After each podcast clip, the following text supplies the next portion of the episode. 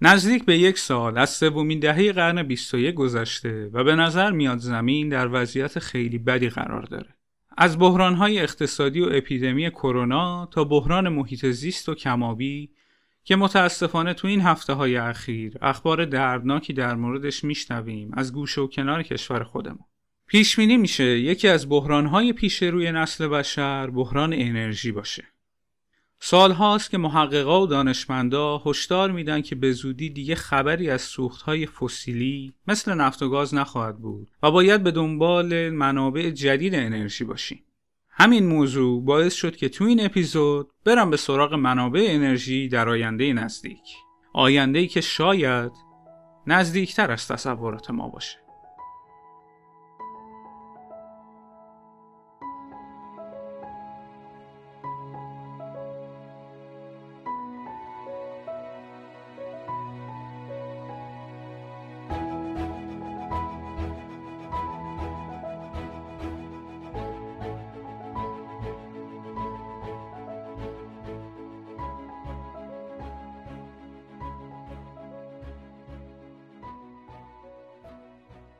سلام من بابک معمار هستم و شما به هشتمین اپیزود آینده نزدیک گوش میدین که در چهارده مرداد ماه 1400 منتشر میشه. پادکستی که تو هر قسمتش من در مورد یک فناوری، اختراع یا تکنولوژی صحبت می‌کنم که ممکنه در آینده نزدیک زندگی من و شما رو تغییر بده. تو این قسمت به پیشنهاد یکی از دوستان خوبم نسرین عزیز از پادکست تو پرشین جرمنز قرار در مورد منابع انرژی در آینده نزدیک صحبت کنم.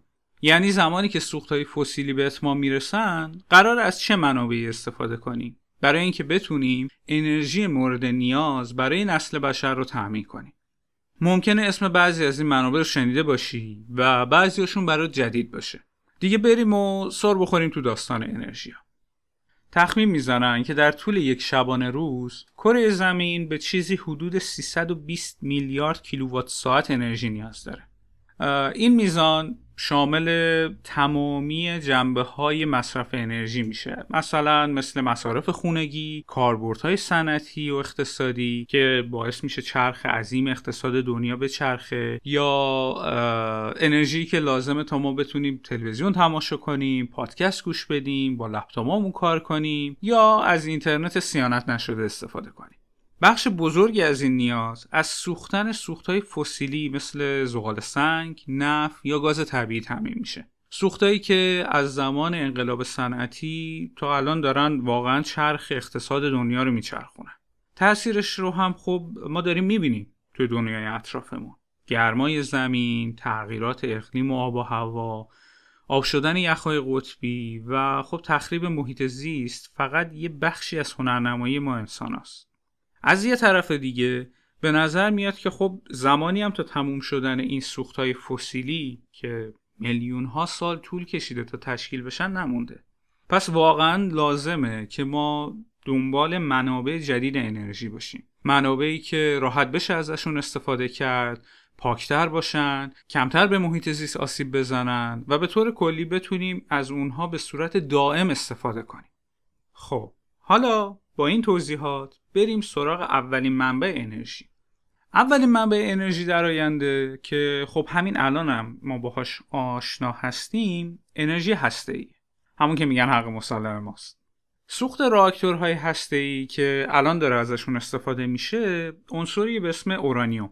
حالا دیگه من وارد جزئیات این که چه فرایندی انجام میشه و این انرژی چه جوری به دست میاد نمیشه چون واقعا از بحثمون خارج ولی اینکه شکافت هسته قراره توی این راهکار تامین انرژی استفاده بشه رو یه گوشه ذهن در نظر داشته باش. غیر از اورانیوم عناصر دیگه هم هستن که خاصیت پرتوزایی داشته باشن و از اونها بشه برای تولید انرژی در فرایند شکافت هسته استفاده کرد. یکی از این عناصر عنصری به اسم توریوم یا ثوریوم نودمین عنصر جدول تناوبی. که اسمش رو هم از یکی از خدایان نورس یعنی ثور یا تور گرفتن. اگر اهل فیلم دیدن و سینما باشی خب شخصیت تور رو توی فیلم های کمپانی مارول دیدی. تو پرانتز اگر علاقه مندی که در مورد قصه های اساتیر قوم های مختلف بدونی و باهاشون آشنا بشی من حتما پیشنهاد میدم که پادکست ساگا رو گوش کنی که اونجا به طور کامل در مورد ثور هم صحبت کرده. پرانتز بسته. برای سادگی من به این عنصر دیگه میگم توریوم گفته میشه که توریوم می‌تونه 20 میلیون برابر زغال سنگ انرژی تولید کنه. خب این یعنی یک منبع انرژی فوق العاده زیاد. قبلا از توریوم برای تولید توری های چراغ های گازی استفاده می‌کردن و به عنوان یک پوشش برای سیم های تنگستن هم توی وسایل الکتریکی مصرف می شده و خب کاربردهای دیگه ای هم داشته. به خاطر این ویژگی پرتوزایی این عنصر خوب این قابلیت رو داره که ما بتونیم توی راکتورهای هسته‌ای هم ازش استفاده کنیم و از طریق همون فرایند شکافت هسته‌ای که گفتم ازش انرژی دریافت بکنیم. از لحاظ فراوانی این عنصر یعنی توریوم میگن حدود سه یا چهار برابر از اورانیوم تو طبیعت بیشتره. و جالب اینجاست راکتوری هم که میاد توریوم رو به عنوان سوخت استفاده می‌کنه تقریبا همه توریوم رو میسوزونه و در نتیجه ما دیگه با مفهومی به اسم زباله هسته‌ای هم مواجه نیستیم و در مقابل اورانیوم زباله خیلی خیلی کمتری تولید می‌کنه و خب ضرر کمتری هم برای محیط زیست داره. خب حالا ممکنه از خودت بپرسی که اگر این توریوم انقدر نسبت به اورانیوم بهتره ضرر کمتری داره.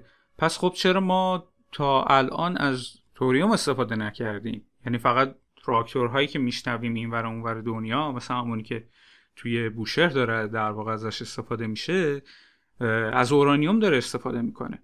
یه دلیل ساده داره و اونم اینه که این عنصر برای ساخت سلاح اتمی مناسب نیست. و فقط برای اهداف صلحجویانه می‌تونیم ازش استفاده کنیم. تخمین می‌زنن که هند بزرگترین منبع توریوم جهان به شمار میاد. و حتی دولت هند هم اعلام کرده که می‌خواد از این به بعد از این عنصر بیاد برای تأمین سوخت نیروگاه های هسته خودش استفاده کنه و در واقع اون رو بیاد جایگزین اورانیوم کنه.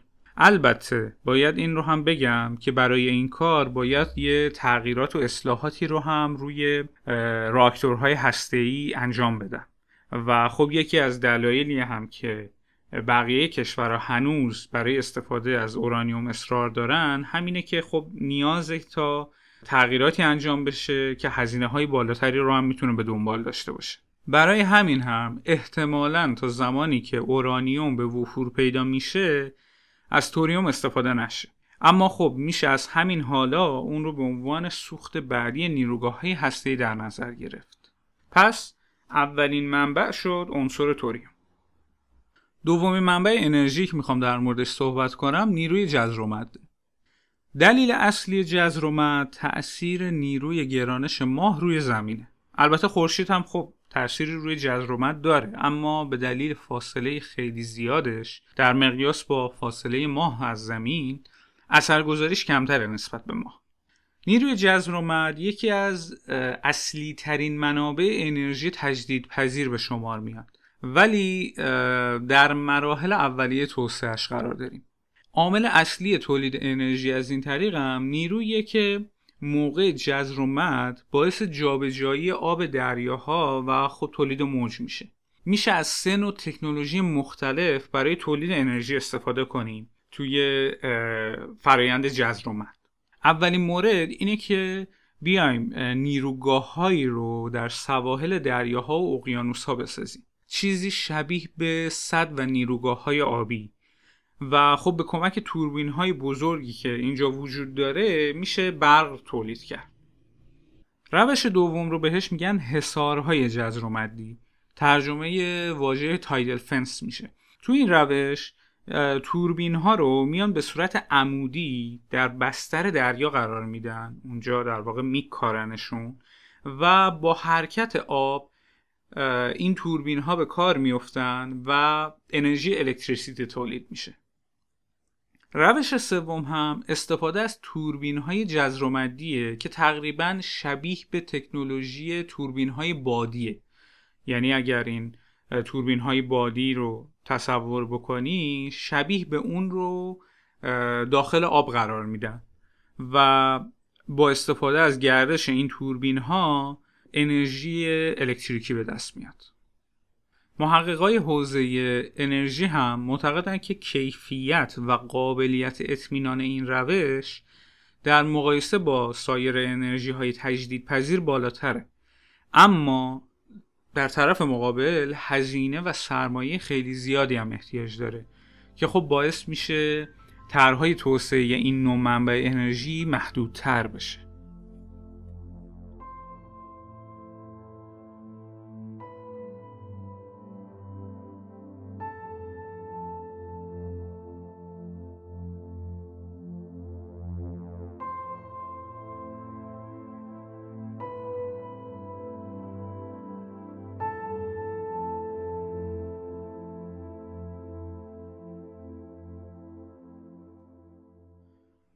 سومین منبع انرژی که میشه از اون برای تولید انرژی استفاده کرد یکی دیگه از عناصر جدول تناوبیه یعنی هیدروژن. همین حالا که من دارم در مورد هیدروژن صحبت می‌کنم از این عنصر در زمینه پالایش نفت تولید آمونیاک و تأمین سوخت خودروهای برقی هم استفاده میشه. ولی پتانسیل خیلی بالایی داره این عنصر برای استفاده و تأمین انرژی تو زمینه های دیگه. خیلی جالبه که بدونی نزدیک به 75 درصد جو کره زمین از هیدروژن تشکیل شده. ولی چون این عنصر نسبت به اکسیژن سبکتره میره توی لایه های بالاتر جو قرار می‌گیره و با عنصرهای دیگه ترکیب میشه. به خاطر همین هم روی سطح زمین به صورت طبیعی هیدروژن پیدا نمیشه و ما باید تولیدش کنیم. و یک نکته جالب دیگه هم در مورد هیدروژن اینه که در وزن یکسان بالاترین میزان انرژی رو نسبت به سوختهای دیگه تولید می‌کنه. اما در عین حال حجم کمتری رو هم اشغال می‌کنه. به خاطر همین هم هیدروژن به عنوان سوخت اصلی برنامه های فضایی ناسا استفاده میشه.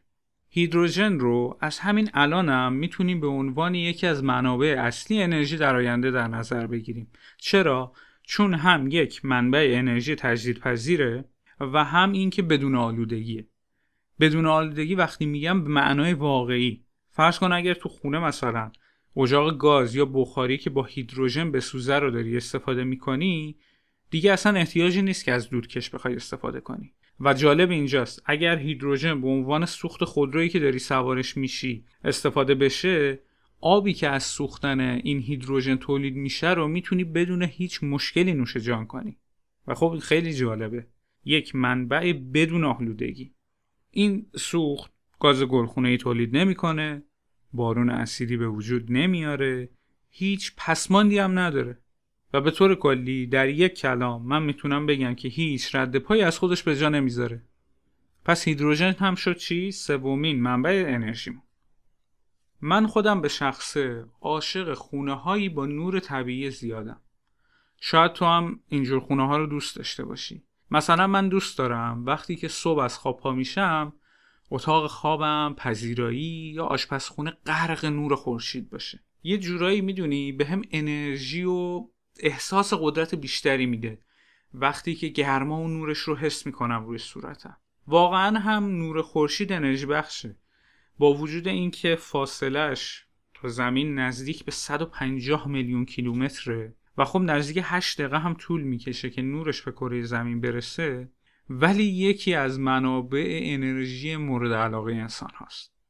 پس مطمئنا میشه از این انرژی دائم و پرقدرت استفاده کرد. احتمالا تو سالهای اخیر در مورد انرژی خورشیدی و پنل های خورشیدی زیاد شنیده باشی و یا مطالب زیادی رو خونده باشی. پنل هایی که اگر مثلا ما روشون سرمایه گذاری کنیم و بیابون های کشور مثل کویر لوت رو باهاش فرش کنیم می‌تونیم بدون اقراق بدون اقراق تمام انرژی کشور رو تأمین کنیم. اما در آینده نزدیک قرار این پنل ها به صورت گسترده تری استفاده بشن در پنجره های خورشیدی مخترعین الان دارن روی پنجره های کار می‌کنن که بشه از اونها به عنوان سلول های خورشیدی استفاده کرد. که اگر خب این محقق بشه دیگه ما پنجره هایی داریم که می‌تونن به عنوان پنل های خورشیدی عمل بکنن و انرژی خورشید رو دریافت بکنن. این پنجره ها از لحاظ ظاهر هیچ فرقی ندارن با پنجره های معمولی و به راحتی می‌تونن نور خورشید رو به الکتریسیته تبدیل کنن. حالا اینجا چه اتفاقی میافته؟ این پنجره ها رو میان با یک لایه نازک از ذرات سیلیکونی که بهش میگن نقاط کوانتومی میپوشونن و اون بخش از طیف نور خورشید که به عنوان نور مرئی می‌شناسیم و چشم ما قابلیت دیدن اونها رو داره از این پنجره ها عبور می‌کنه. و بقیه طیف نور که چشم ما نمی‌تونه اونها رو ببینه رو جذب می‌کنه و تبدیل به الکتریسیته می‌کنه. حالا فرض کن برش ها و آسمون خراشایی که کلا با شیشه پوشیده شدن و نمای شیشه ای دارن مثل مثلا برج خلیفه امارات می‌تونن چه میزان الکتریسیته رو تولید کنن و خب به راحتی می‌تونن میزان برق مورد استفاده خودشون رو تأمین کنن. حالا که صحبت از انرژی خورشیدی شد میشه فراتر از این هم بهش نگاه کرد. به دلیل اینکه زمین به دور خودش گردش می‌کنه و پدیده‌ای به اسم روز و شب رو به وجود میاره خب عملا میزان تابش نور خورشید به پنل های خورشیدی محدود میشه. و پدیده های دیگه هم مثل وجود یا عدم وجود ابر در آسمون می‌تونه روی این بحث تأثیر گذار باشه. از طرف دیگه بخشی از انرژی خورشید هم خب به خاطر لایه های مختلفی که در اتمسفر زمین وجود داره به هدر میره. که البته این هدر رفت لازم و ضروریه برای بقای نسل بشر. پس میشه برای اینکه همیشه نور خورشید در دسترس باشه ما این پنل های خورشیدی رو به جایی ببریم که به صورت دائم نور خورشید بهش بتابه. یعنی کجا؟ یعنی فضا. شاید الان یکم عجیب و خندهدار به نظر بیاد ولی خب امکانش هم هست. همونطور که ما تونستیم تلسکوپ فضایی هابل رو مستقر کنیم شاید یه روزی هم در آینده نزدیک بتونیم یک مزرعه از پنل های خورشیدی رو هم در فضا قرار بدیم. من بهش میگم مزرعه خورشیدی فضایی. این مزرعه عظیم می‌تونه انرژی رو مستقیما از خورشید دریافت کنه و اون رو بعد به ایستگاه هایی که در زمین وجود داره و قابلیت دریافت انرژی رو دارن ارسال کنه. البته هزینه ساخت این مزرعه خیلی زیاده و دلیل اصلی این که هنوز کسی هم قدمی بر نداشته برای ساختنش همینه. اما ممکنه در آینده نزدیک با پیشرفت بیشتر در علم این هزینه ها پایین بیاد. و شرکت هایی مثل اسپیس ایکس پیشگام بشن در ساختن مزرعه های خورشیدی فضایی. اگر از یه زاویه دیگه نگاه کنیم تولید انرژی از هیدروژن و پنجره های خورشیدی پتانسیل خیلی بالایی دارند که به عنوان یک منبع انرژی تجدید پذیر نقش خیلی مهمی رو در مبارزه با تغییرات آب و هوایی در آینده نزدیک ایفا کنند و باعث بشن که دیگه خبرهایی از این دست که بازم یه کوه یخ از قطب جدا شد یا اینکه تا چند سال دیگه اثری از قطب شمال باقی نمیمونه رو تو اخبار نشنویم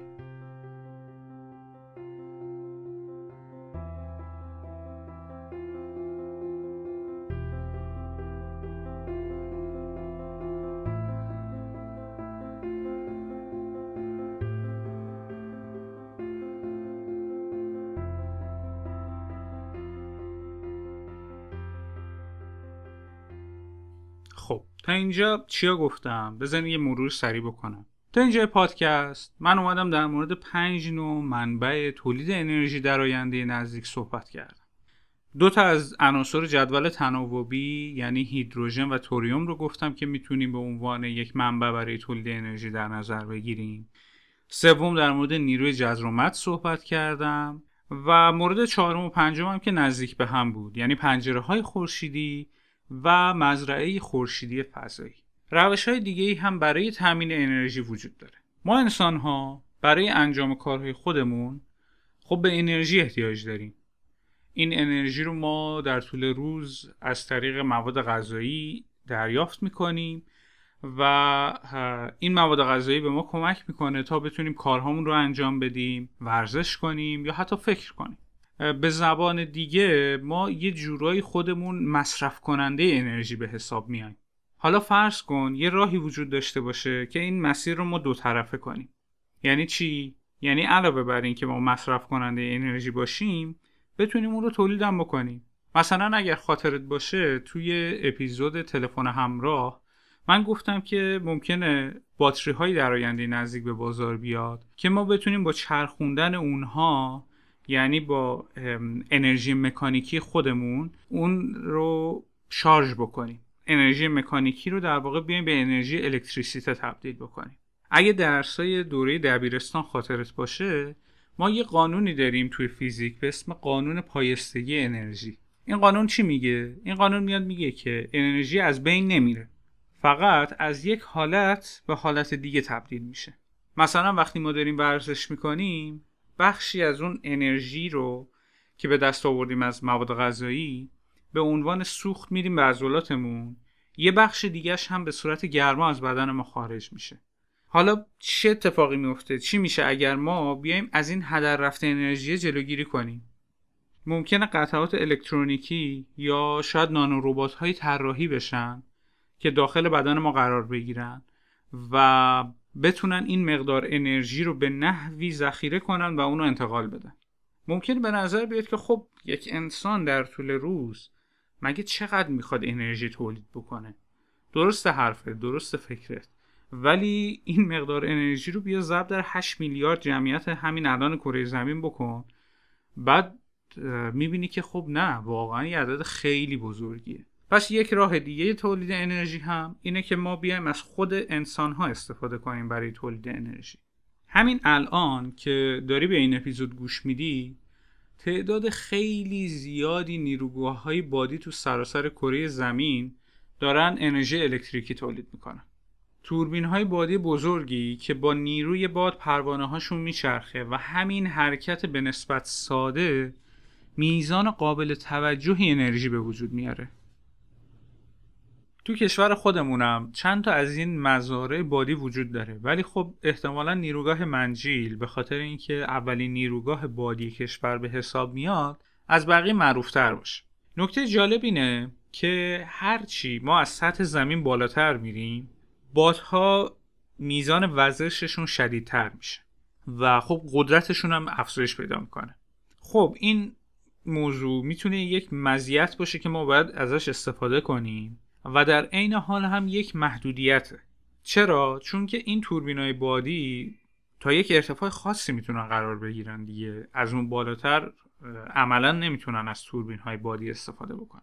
تخمین می‌زنن که اگر همین مزارع بادی الان تو دنیا وجود داره تو ارتفاع بالاتری قرار داشتن یعنی تو ارتفاع 600 متری از سطح زمین الان بلندترین توربین بادی دنیا حدود 186 متر ارتفاعش که حالا با احتساب پروانه هاش چیزی نزدیک به 200 متر میشه. حالا فرض کنین اگر این توربین ها توی ارتفاع 600 متری قرار داشتن می‌شد تا 27 برابر انرژی که الان داره تولید میشه ازشون انرژی تولید کرد. به خاطر همین یه ایده جدید به ذهن کارآفرینا رسید. و اون ایده چی بود؟ اون ایده طراحی بالون های بادی بود. یعنی اینکه بیان یه سری بالون بسازن شبیه به موتور هواپیما ولی با اندازه بزرگتر که وسطش یک توربین بادی قرار می‌گیره و این رو میفرستن به آسمون. اینجوری خیلی راحت میشه از قدرت بادهای قوی تری که بعضی وقتا سرعت این بادا به 150 کیلومتر در ساعت می‌رسه استفاده کرد. این بالون ها رو میفرستن به اون ارتفاع مثلا حدودا 600 متری و اونجا از قدرت باد استفاده می‌کنن و می‌تونن انرژی و الکتریسیته رو تولید بکنن. آخرین منبع انرژی که می‌خوام در موردش صحبت کنم همجوشی هسته اول بذار فرق بین همجوشی هسته‌ای و شکافت هسته‌ای رو بگم. اگر خاطرت باشه تو قسمت اول گفتم که این کلمه شکافت هسته‌ای یه جای ذهنت بذار. حالا اینجا می‌خوایم ازش استفاده کنیم. تو فرایند شکافت هسته‌ای میان به هسته یک اتم سنگین و ناپایدار مثل همون اورانیوم نوترون میتابونن و این باعث میشه که این اتم به چند تا عنصر سبکتر تقسیم بشه و در کنارش یک مقدار انرژی هم آزاد بشه. پس این شد فرایند شکافت هسته برعکس این پروسه میشه همجوشی هسته ای همجوشی هسته ای وقتی اتفاق میفته که دو تا هسته سبکتر با هم ادغام بشن و یک هسته پایدار و سنگینتر رو به وجود بیارن. تو این روش انرژی خیلی زیادی تولید میشه. دقیقا مثل اتفاقی که الان داره توی خورشید میافته. توی خورشید اتم های هیدروژن که سبک هستن با هم ترکیب میشن و اتم هلیوم رو به وجود میارن که سنگینتره. و انرژی رو از خودش آزاد می‌کنه این فرایند که باعث حیات روی کره زمین شده. دیگه من وارد جزئیات بیشتر نمیشم. فقط این رو می‌خواستم بگم که از همجوشی هسته هم میشه برای تولید انرژی استفاده کرد. و نکته جالبش هم اینجاست که این کار باعث به وجود اومدن زباله هسته ای نمیشه و یک روش کاملا پاک به حساب میاد. در مقابل شکافت هسته ای که ما اونجا خب زباله های هسته هم داریم.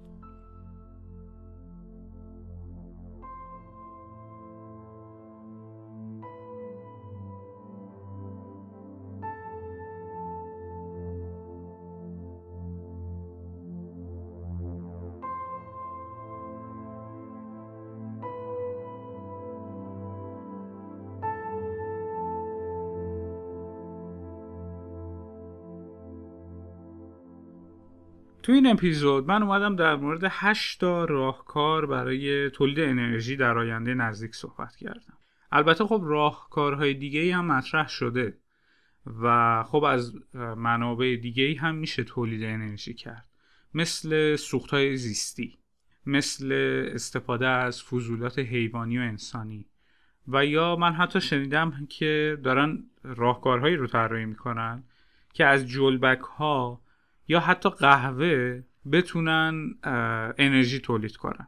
ولی خب تو این اپیزود من به نظرم این مواردی که گفته شد جالبتر بود به خاطر همین هم اونا رو بیان کرد. فقط یه سوال اینجا باقی میمونه.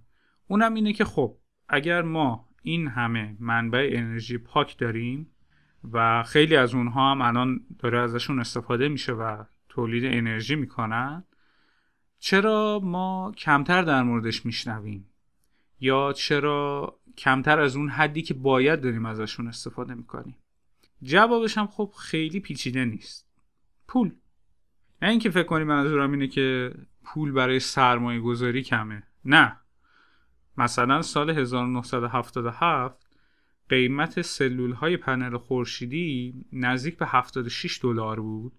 ولی خب تو سال 2020 این قیمت شده 50 سنت یعنی نیم دلار. داستان برمیگرده به پولی که شرکت های نفتی دارن از فروش محصولات نفتی به دست میارن. تو ده سال اخیر فقط سود 5 تا شرکت بزرگ نفتی دنیا 900 میلیارد دلار بوده.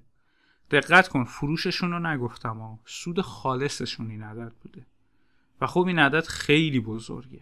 پس تا زمانی که ما انسان ها خودمون دلمون نسوزه برای نجات خودمون و کره زمین مطمئنا تغییر اتفاق نمیافته.